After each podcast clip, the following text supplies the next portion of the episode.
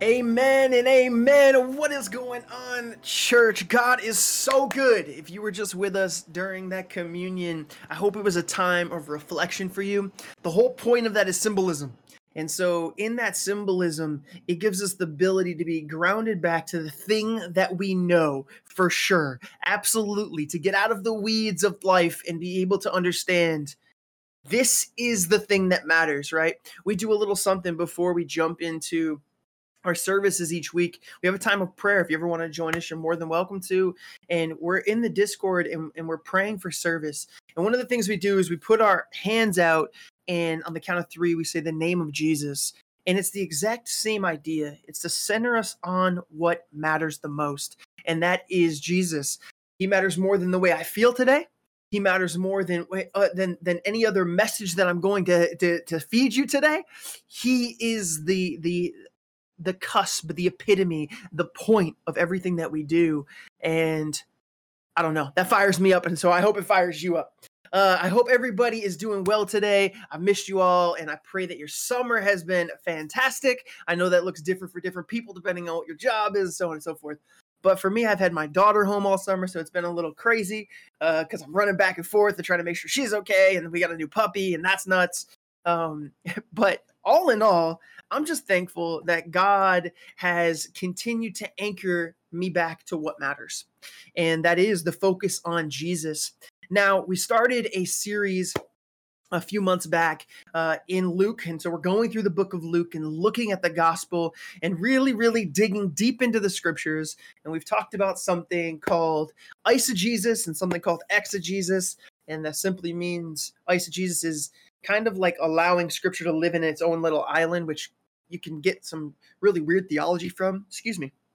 If that happens. Uh, and then exegesis is really bringing out what the scripture was meant to say. And so that's what we're diving into is exegeting um, the passages in which we're going through. And sometimes we're going to see some reoccurring themes. And I think that that's good for us. I think it's good for us to be able to uh, see what God is really trying to say, even if He's trying to say it over and over and over again. And so, um, as we go through this series, you're probably going to have that. You're going to have parts where it's like, oh, he, he's talking about the promises of God again. He's talking about uh, God's grace. He's talking about he's talking about you know uh, Jesus's life. Like, yes, one hundred percent. And I hope for sure that it changes you deeply. Um, I know sometimes when I talk to my kids, and this is why I think God does this, is when I talk to my kids, they don't always hear it the first time, or they don't always listen the first time. That doesn't mean just hearing. That means taking it and putting action to it. Listening moves with action, whether it's a response or it's moved to do the thing that you were asked to do. And so that's a little something I think every single one of us deal with. And so I'm not calling you my children, but I think we are God's children, and He's trying to convey to you that exact same kind of imagery uh, that we just kind of talked about there. And so uh, today I've titled this sermon The Trailer the trailer, not like the trailer that you live in or you, you could live in, or uh, not like, you know, the trailer you pull behind a truck. I'm talking today about like movie trailers. I'm talking about that little glimpse before the thing that really, really matters, before the thing you really want. And it's going to be interesting to make a lot of sense as we go through today and kind of talk about uh, the life of John the Baptist and we talk about his parents, uh, Zachariah and Elizabeth. And so uh, a little bit uh, back, I talked to you guys about the introduction to their story and Zachariah's crazy um, kind of uh, event with with with an angel and basically the fourth telling and Elizabeth's miracle with being able to have a child when she was barren for so many years and so uh, elderly in age and God's faithfulness and we and we talked through what that looked like and the promise of this guy that the angel told them to name John, uh, which is important to this story because uh, that commandment comes to fruition here. And so, as we dive in, keep that in the back of your mind and remember that. And if you weren't here, I gave you a little preview, so now you understand. Uh, see, this story is interesting to me, the entirety of Luke 1 57 through 80, because it truly is in the it, is the antithesis. It is it, it's like the cusp, the the the the it is the trailer. It just it is like it points to exactly what God wants to deliver before he delivers it. And the way I want you to think about this is the Bible all throughout it shows Jesus all throughout it. So this isn't like the, the start of Jesus' story, right? Jesus is God. But it is the start of this unique chapter. And the chapter I want to talk about is the chapter in Jesus' life framed by grace. And grace is an interesting word, and we'll dive a little deeper into that in a little bit. But it's this chapter that is captured by grace. And Jesus' story is one of that, right? It is a reconciliation or a, you know, making things right between his people that are not acting like him are not being like him and God. And it reconciles, right, that relationship in order for us to be able to live in communion with God. And we can't live in communion with God as we are because as we are is something that God cannot bear within his presence. And that is sinful. There's sin in us. And now, for those that aren't familiar with sin, I'm not saying like, you know, like you're a sinful evil. Like, eh, that's not what I'm trying to say. What I'm saying is that there's things in us that are not like God that he doesn't want to be a part of. And what Jesus' sacrifice did is when we make the Lord the king of our lives, when we surrender to him and ask him to forgive us, it reconciles that relationship and then we change, right? That listening idea, we don't just do, we put into action. I am now choosing no longer to stand and worship basically myself or worship this other idol, these other things that are not like you. I've chosen to take my life and worship after you. I'm choosing now to come to your side, God. You know, for the longest time I was I was on red side, now I'm choosing blue. I'm not saying blue and red, or, you know what I mean? But I'm choosing your side. And that's what that relationship looks like so that we can begin to live in a relationship with God. And he desires that for all people. Uh, I truly believe that down to the epitome of who I am, that God desires that for you.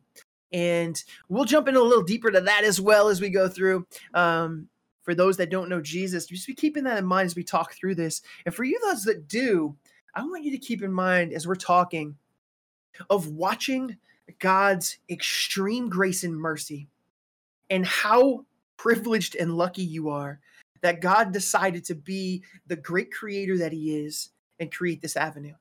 Um, I think that's really important as we dive a little deeper in here. So, as I said, this whole story, though, is a trailer to what's to come.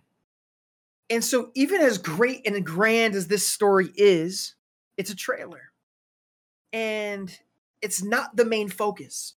It honestly is like that appetizer. And appetizers are good, man. Don't, don't get me wrong. I can get down on some mozzarella sticks. I can get down on some nachos, okay?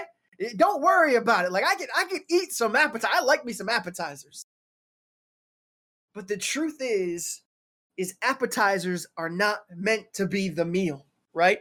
Your meal is supposed to give you everything that you need for your body to function. It's what's to give you all of the macronutrients and the micronutrients that your body needs. An appetizer is like a teaser.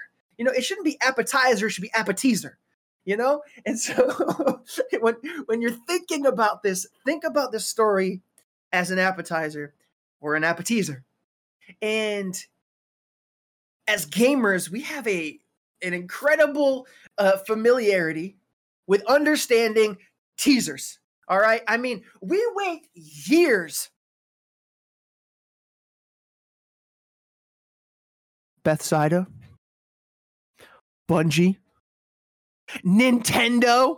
I mean, we wait years for games that we hear like a leak coming from, like, oh, this this is gonna be the great. It's, it's gonna be number three. Like the the one that comes to my head the most is always like the Skyrim series and universe, like Elder Scrolls. Like, stop remaking it.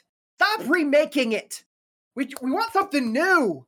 I am not a solo player gamer. That's not who I am in any way, shape, or form. I'm not. That's not what. But if you put Skyrim in front of me, If you put Morrowind in front of me, I mean, come on now. That's that's some good game. And we wait and we wait and we wait for these things to come. So we're familiar with teasers. We understand trailers. We understand them very well. And maybe you're someone that's looking forward to Hogwarts Legacy. And I mean, uh, the game keeps like, I don't know, will it come out? I, I have no idea. I know that people on staff at God Squad Church have been waiting for that game to come out. And I don't know, we'll see. You know, maybe it's February, maybe, we'll see. We're all too familiar about these epic trailers that, that that talk about, you know, the adventure and the fantasy and the great mechanics of this new game. And like you're you're getting like these little snippets, but you don't really understand what it is. But it starts to peel back the picture of the little snippets of information that you did have, right? I know many of you guys are probably been watching the Lord of the Rings series that just came out. Is is it One Ring or I don't know exactly what it's called. And the trailers got you excited. What they did is they kind of put yourself you, you, you in a mode to be able to understand this is what's coming. Like it gave you expectation so that you could position yourself to make sure that Friday nights are open. You know what I mean? To make sure that that that launch of whatever game it is that you could go stand at GameStop back in the day, or you can anticipate the launch and download it as fast as you can on Steam, so you can deal with all the glitches and problems that you're going to have with the game on launch day. But it builds anticipation, and so it makes you move in a certain way because you know it's coming. Right? At first, it's just rumors. It's like whispers and then when the trailer's released, it's like solidified, like it's coming, like it's happening. And that's the same thing with this story. John the Baptist has become the trailer or is the trailer and always was meant to be to Jesus. And so all of these people knew that the Messiah was coming. Now they had refrained or misconstrued what God had had for them through the Messiah, through Jesus and they started to believe something else or hope for something else that wasn't what God's plan was. But they always had a rumination. There was always the, the, this this general air of understanding that Jesus was going to come. And what this trailer did is it made it more real.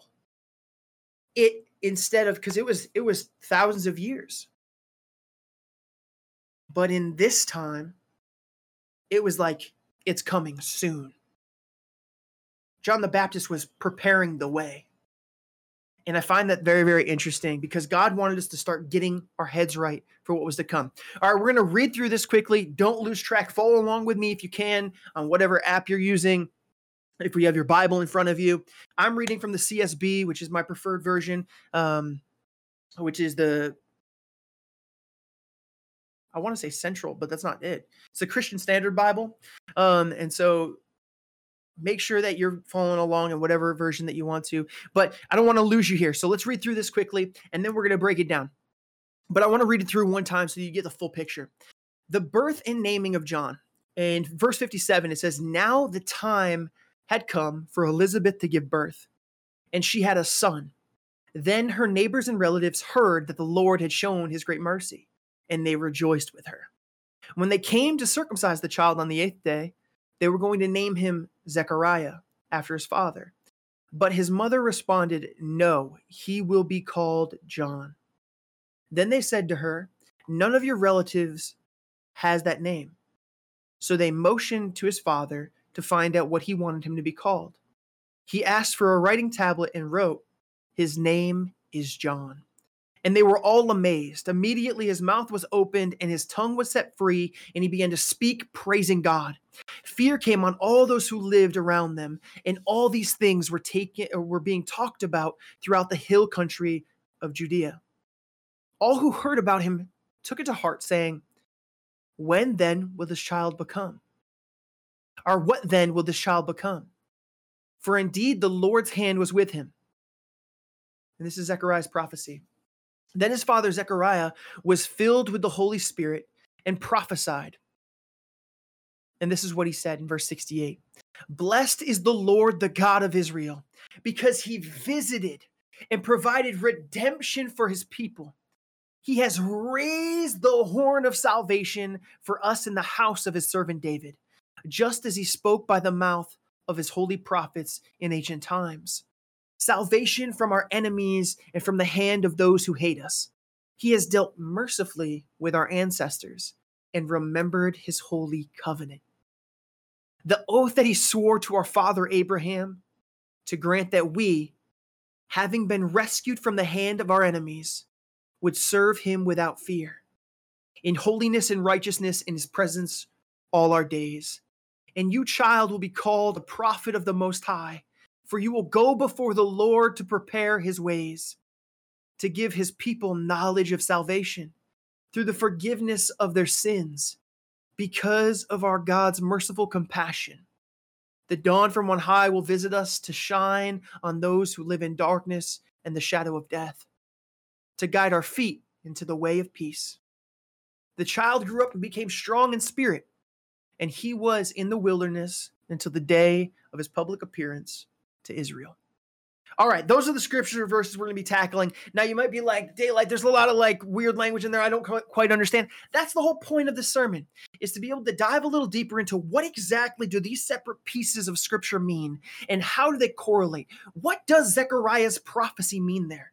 What does it what, what does it what is it really saying? And so, one of the things I want to ask you guys before we move on is why do you think this story is relevant? Why do you think it matters? I want to see some answers in chat. So type out your answers, put them in chat. Why do you think this story that we just read is relevant? Why does it matter? And so you can go ahead and do that right now. Um, if you have no idea, like I do most of the times, you can just put a nine in chat and that'll suffice too. but the theme of this entire uh, this entire story is God's grace and faithfulness. And there's a lot to break down in that. But one of the things I think we deal with sometimes and we never fully realize is that we deal with the symptoms of sin without ever allowing there to be a deep underlying healing of the root cause. See, no matter what sin you, you, you, have going on in your life, it will lead to other problems.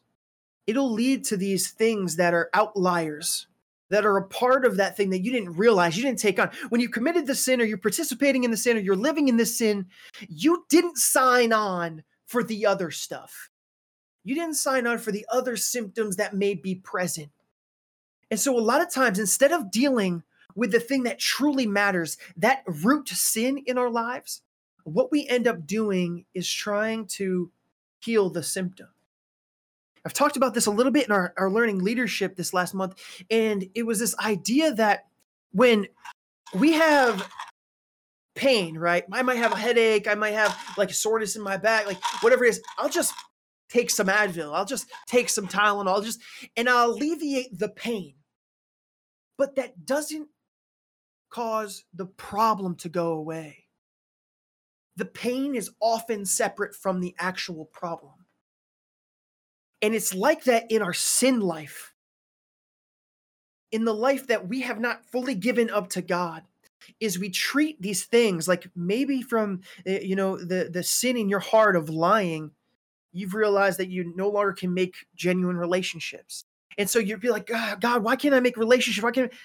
And you need to back up, and you need to take a different perspective look, and you need to deal with the root, the cause, and it's the fact that you're lying or you're not kind or you're not faithful or you're not anything fill in the blank with the fruit of the spirit. You're not loving. And it's deeper than what is just extended from the situation. This feeling is exactly what the story we're going to dive into reflects John the Baptist's life is a teaser trailer for what's to come. And it's a trailer to show you the idea of where we need to be placed, right? Where our perspective needs to be placed. Because in truth, John the Baptist is just a part of this story. He's just a, a, a domino block for like the real prize, which is Jesus. But he he kind of attacks this idea of like you need to get yourself right because the Lord's coming soon. Prepare yourself. And oftentimes that's why John the Baptist's story is in synchronicity with the preparer. Only through the grace and mercies of God can we be forgiven and the real root problem of sin be healed. John's life, even before he is born, is pointing to something greater than he is. And that's the gospel truth. As we look in, in, in verse 57 through 66, and now the time had come for Elizabeth to give birth, and she had a son. Then her neighbors and relatives heard that the Lord had shown her his great mercy, and they rejoiced with her. And when they came to circumcise the child on the eighth day, they're going to name him Zechariah after his father. But his mother responded, No, he will be called John. Now that's important because the angel that had come to Zechariah and promised him this miracle had actually told him to name him John. So this is necessary. This is needed. But it was very odd and it was out of stance. It would not make sense normally within Israel Israeli culture because what they would have done is much different. He would have been their lastborn and he was a son and so taking on his father's name was a really important thing because he kind of continued the legacy and he was uh, it was almost an honor to the father. And so they all thought Elizabeth was crazy. And so they basically motion Zechariah, which is really interesting. This is the only scripture verse that actually lets us know that Zechariah wasn't only mute, which previously that's what it talks about in the scripture that he would be not able to be able to speak until after the baby was born. But he's also deaf. And the reason we know this is because the way that the the scripture's written here. So they motioned to his father to find out what he wanted to be called, like he couldn't hear. I find that very interesting because it's not something you would have extrapolated from, you know, the cause. But even after that, he said the same thing as Elizabeth, and that's why all the people were amazed. like, oh, she ain't crazy. Like, and she didn't say anything to him, so he actually didn't even know that's the name she had picked. And so it was kind of this little mini miracle. Anybody could said like they might have had a conversation before or something, but it didn't seem that way. It seemed as though they just were both on the same page because they knew the miracle that God had promised and what God had asked them to do, and they fell in obedience. Immediately, his, his mouth was opened. And so, what happens here is that uh, that that problem with his sin when Zechariah got muted and deafened for a while before the baby was born, that was all taken away in this moment. And the first thing he does, immediately his mouth was opened and his tongue set free, and he began to speak, praising God. The first thing that comes out of his mouth after months of not being able to hear or speak is giving praise to God. He realized where the source of his life was coming from. Even though his sin has caused him pain, he did not blame God for it. He knew it was a circumstance of what he had done. And I say this so emph- em- empathetically because we often and we make excuses, and I hear people all the time use things like, well, if God was real, he wouldn't let this happen in my life, or this. That wasn't even a thought process in the ancient world. They had such an ownership over understanding that their life was their own and their choices had consequences he understood that his sin had caused this upheaval in his life. That is why he was walking around mute and deaf. And the entire time did not blame God for what his sin had caused. And sometimes I'm speaking to you today. You need to realize that you cannot blame God for your situation. You can't blame God for the, the, the things that you've put into your life. You can't blame God for the sin that you revel in.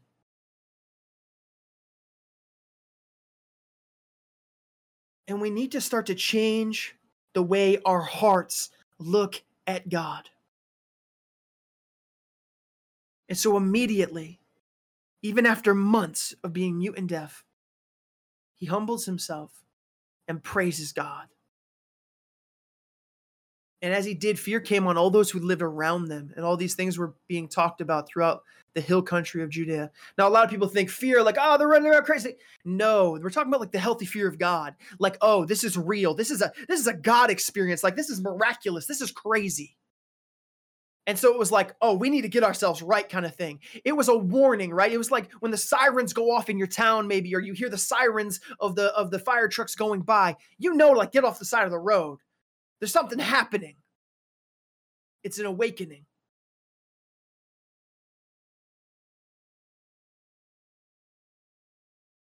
John the Baptist is God's next step in the plan of salvation here. Now we already know because we've we've granted the fruition of what the what the salvation looks like, right? We have the ability to accept Jesus now. So, but at this time, they didn't understand that completely. He was just the step, right? He was the crier. He was he was as as though a prophet that would announce and be the mouthpiece of God and and tell people what was to come. We kind of have like the cheat code. We we can see the end of the game. It's kind of spoiled, but I'm kind of glad it is. You know what I mean?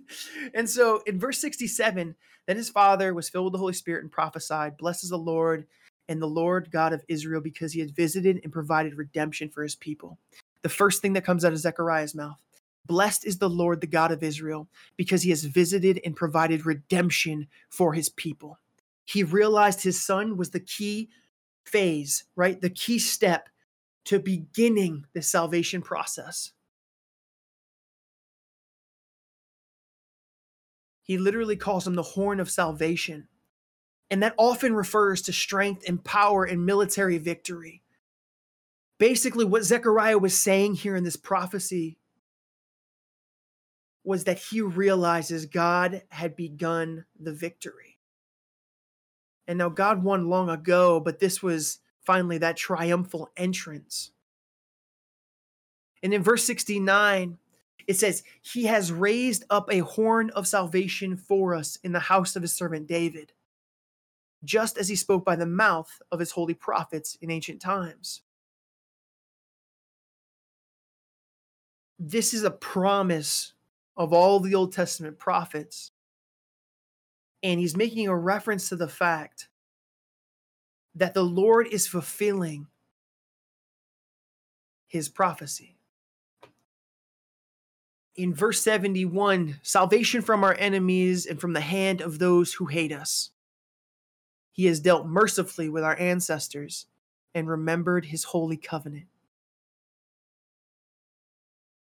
This is where he starts to shift his idea and, and praise God for his mercy and his faithfulness to deliver his people to serve him. Now, often when we think of delivery, we don't think of service. When we think of freedom, we don't think of service. Honestly, what we've done is we've detached those two things. And freedom, we've come to come to kind of believe that freedom means there's no real requirement of me. There's all the all the the, the change that were let off of me allows me to do whatever I please. But that's not the case. Freedom actually comes with a responsibility in the kingdom. Freedom comes with a responsibility of service. In 72, he talks about mercy, to show mercy towards our Father. G. Campbell Morgan says it like this All through the song is celebrating the name. John means the grace of God. The name John means the grace of God. Interesting. And that is what Zacharias was celebrating in his wonderful song, Prophecy. His name was Zacharias which means God will remember. So John means the grace of God. Zacharias means God will remember. And then Elizabeth's name means the oath of God. Come on now, somebody. That's crazy. Their names weave together a powerful story. God will remember. God is faithful to his promises. Elizabeth, the oath of God. It's an honoring to God that he has made an oath that he will keep. John's name, meaning the grace of God, is a showing of what is to come. and the grace he has already shown. The theme of this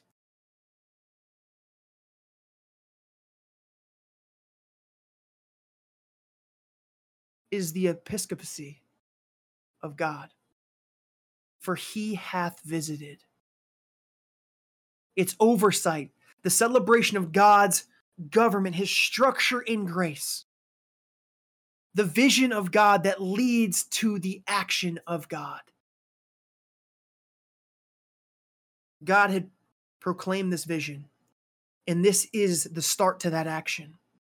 Zechariah is praising the merciful acts of God leading to salvation of his covenant people. In verse 73, it says, The oath that he swore to our father Abraham to grant that we. This is the primary theological point in this entire scripture verse. It's God's faithfulness to his covenant. It occupies the centrality of this scripture. He's faithful, he will do it in verse 74 and 75 says, having been rescued from the hand of our enemies, would serve him without fear. 75 says, in holiness and righteousness in his presence all our days.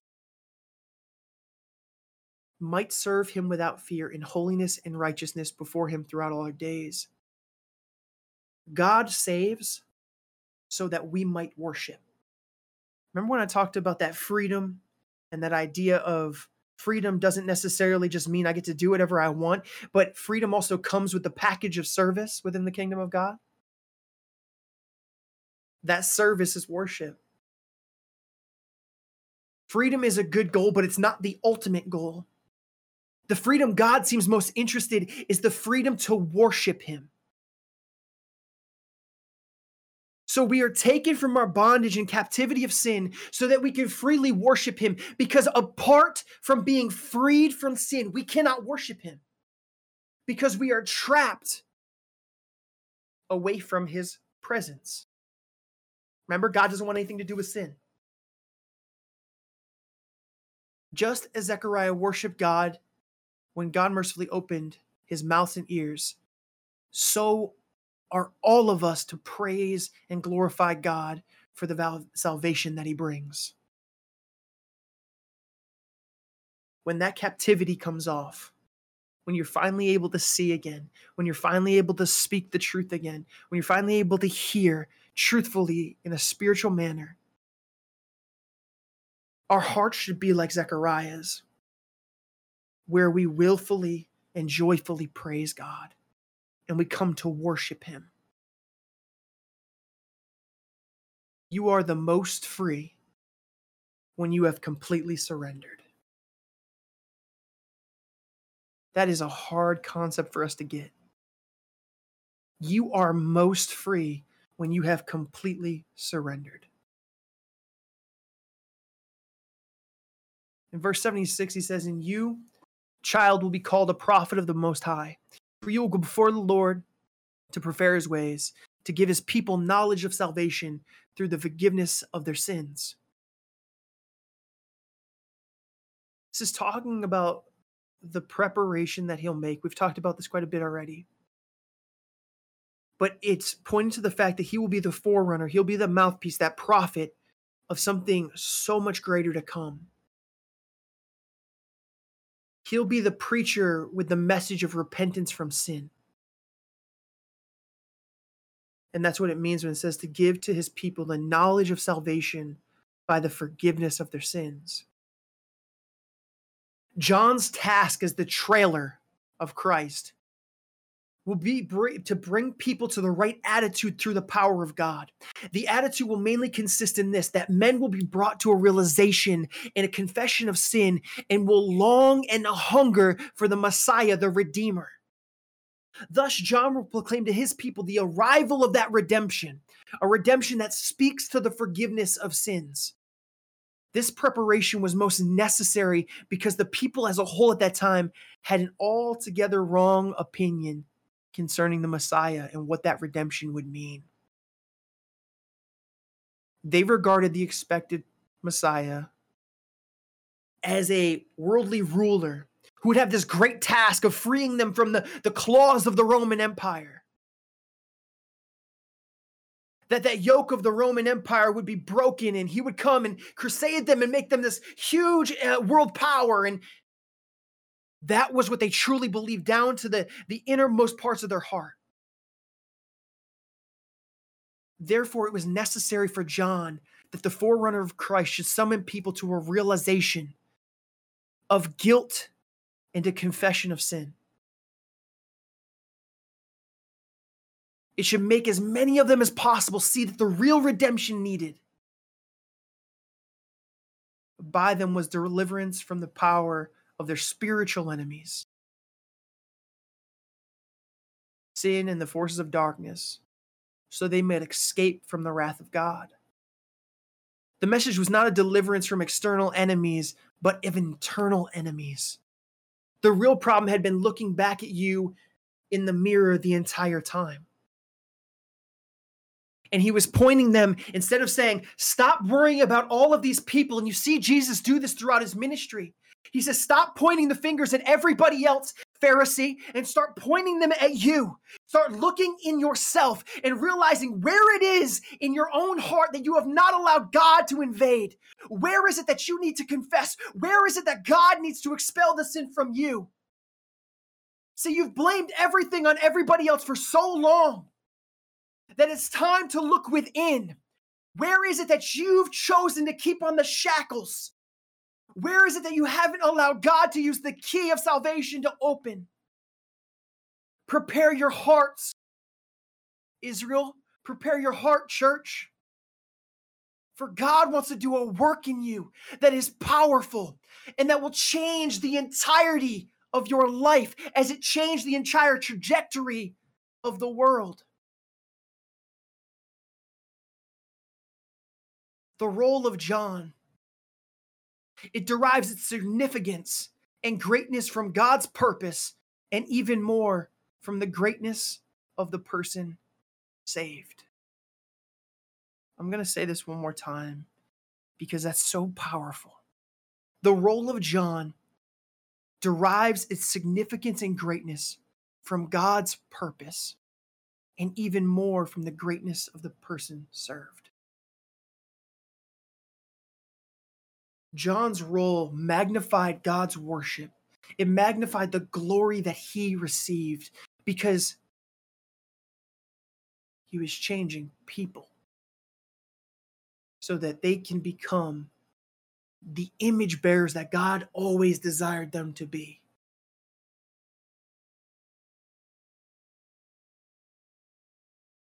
God blows my mind in this because it talks about the significance of how much you do matter. And the truth, a lot of times, the Bible and in ancient times, it was about the nation, it was about the group of people rather than the individual. But John's life wasn't to proclaim to nations, it was actually manifested to speak to people.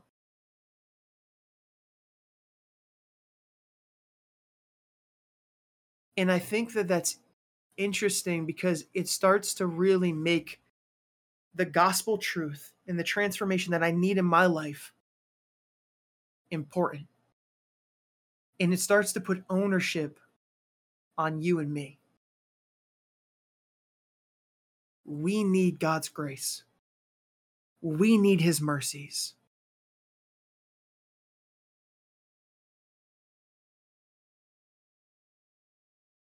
I'm going to jump to verse 80, and it says, The child grew up and became strong in spirit, and he was in the wilderness until the day of his public appearance to Israel. Instead of enjoying a comfortable life as a priest, John lived in the wilderness, dis- disciplining himself physically and spiritually, waiting for the day when God could send him out to prepare Israel for the arrival of the Messiah.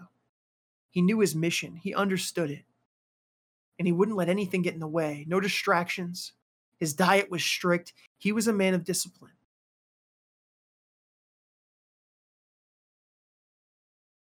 And this is also interesting to me because the people of Israel have a special relationship to the wilderness. It was in the wilderness that God tested the people, and it was in the wilderness that they rebelled. It was in the wilderness that God saved them again and again, and the wilderness was the crucible where they became a nation. The wilderness was a place where people sinned and when they also repented to restore their relationship with God. And John made his life an example of what God wanted for you and me. And that was for us to be able to humble ourselves, to realize the ownership we have. And that God, even though we had gone so far and strayed so far, and we're even missing the picture about what his son would bring, that he cared enough about us individually to bring a message of love, of peace, of grace.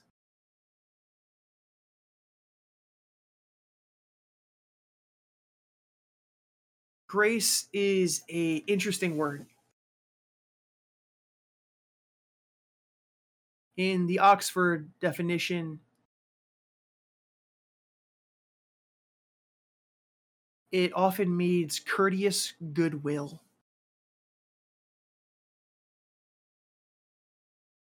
What grace is to God is the giving of what we don't deserve, is an extension of love that we have not earned.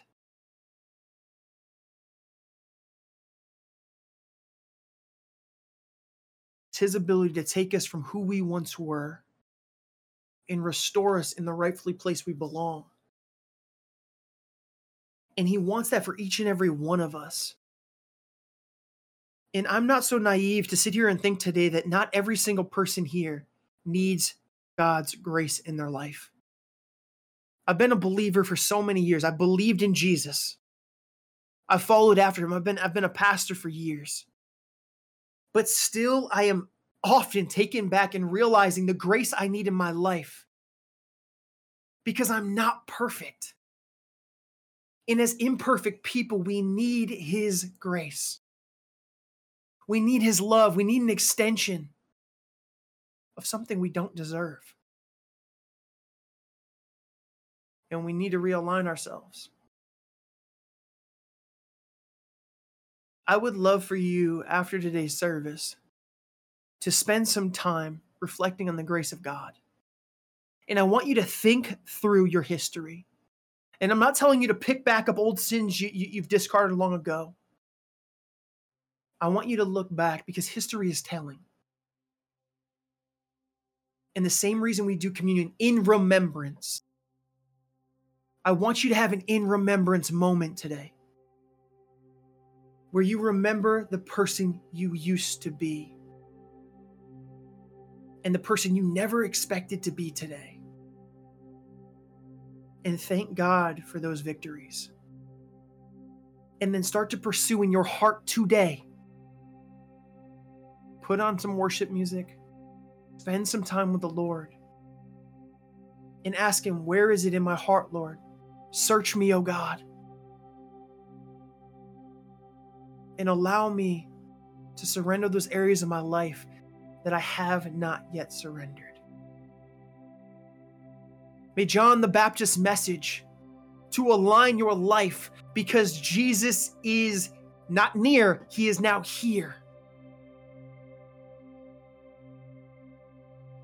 Allow it to transform you today. And allow God to recaptivate your heart. And if you're here this morning or this afternoon or this evening, wherever you are, around the world, if you have never said, Jesus, would you come into my heart? If you've never been like, I, I don't know, man, I've never really taken this religion thing seriously. If you if you've ever just been like, man, I've, I've always wanted this change that you're talking about in my heart. Like, I know there's so many things that I'm just not getting satisfaction out of in life, but I just don't know where to go. And you've been searching. There is an answer, and that answer is Jesus. John the Baptist pronounced him long ago. It's Jesus, and you have the opportunity. You do not need to be perfect. You do not need to have any ducks in order in order to have this relationship. And I don't need you to say yes and amen. I don't need you to say, like, I need you to have an experience with God. And as just as I can pray, you can pray. And prayer is simply a conversation between you and God. And all you need to do today to begin that journey, your journey with Jesus, is a simple conversation with God. You don't need me there. You don't need anybody in the chat there. You and Him. And it comes by saying, God, I realize I am messed up. I've realized I'm not where I should be. But I want to be where you are. And so today, Lord, I surrender my heart. I surrender to you. And for the rest of my days, I'm going to chase after you. That's all it takes. It's faith in Jesus and a forgiveness of your sin that He already promised. And I want you to understand that doesn't mean we expect you to be perfect tomorrow. That doesn't mean you're going to have this crazy experience where everything in your life is just perfect now. But what it means is you've started an adventure, a journey with the most powerful love that you could imagine. You've started a journey that changes everything. He wants it for you because He created you. And He loves you more than anyone in your possible life, anybody in your life possibly could. You are loved. And I hope you understand that today. John the Baptist, the teaser to Jesus, his life a miracle upon its own. But he came with a message, and a message that each and every one of us should be carrying with us. And that is the Lord loves you. Get your heart right with him. Because he's God. And he desires to have a relationship with you. each and every one of us. I pray we start to carry that message with us. And that challenge stands. I want you to spend time thinking about your past and what God delivered you from. And I want you to continue to ask God, What is it? Search me, O God. Where is it that I can align my heart with you? If no one's told you they love you today, church, I love you with my whole heart. Bye, guys. Praise the Lord. Praise the Lord. Amen. What a powerful, powerful message. Amen. Can we get some hearts for Pastor TJ in the chat? What there was so many nuggets in that. Me- I, I, was taking notes. There's there's so much in that. I don't know. You, you have to watch that again because there's so much in that message. Honestly, and if you want, um, today, if you're here today, you want to connect with us, you can fill a form out. If you're first time here, you want to connect, and you receive some of that message, and you, you want to you want to chat with somebody, type in exclamation point, connect and chat. We'd love to connect with you and answer your, your question. That that was so powerful today. I honestly, the, the, the Holy Spirit is here. He was moving, guys. But all this is made possible by your giving. Let me tell you, and something Pastor TJ said in that message that, that, that hit me. He said, "God saves that we might worship." And as as we come here today, you know, uh, it's an act of worship to, to give of our of, of an offering to God to, to give our finances and all those that are giving today. You make all this possible that we're able to do this. We're able to keep on reaching. And I want to encourage you, worship with us today. You know, step out. Maybe maybe maybe you're you know look at the bills and stuff, but as you step out, you, you meet God with that faith. You say, God, I'm here to worship you, Lord, because you, because you, you save me, you turn my life around. Here to worship you. Malachi 3:10 it says this: Bring the whole tithe into the storehouse, that you may have food in my house. Test me in this. God says, Test me in this, says the Lord God Almighty, and see if I not throw open the floodgates of heaven and pour so much blessing that there is no room enough to store it. I want to encourage you guys, all everybody that gives here, all the, you making this possible that we can continue to reach, continue to be that light here on Twitch.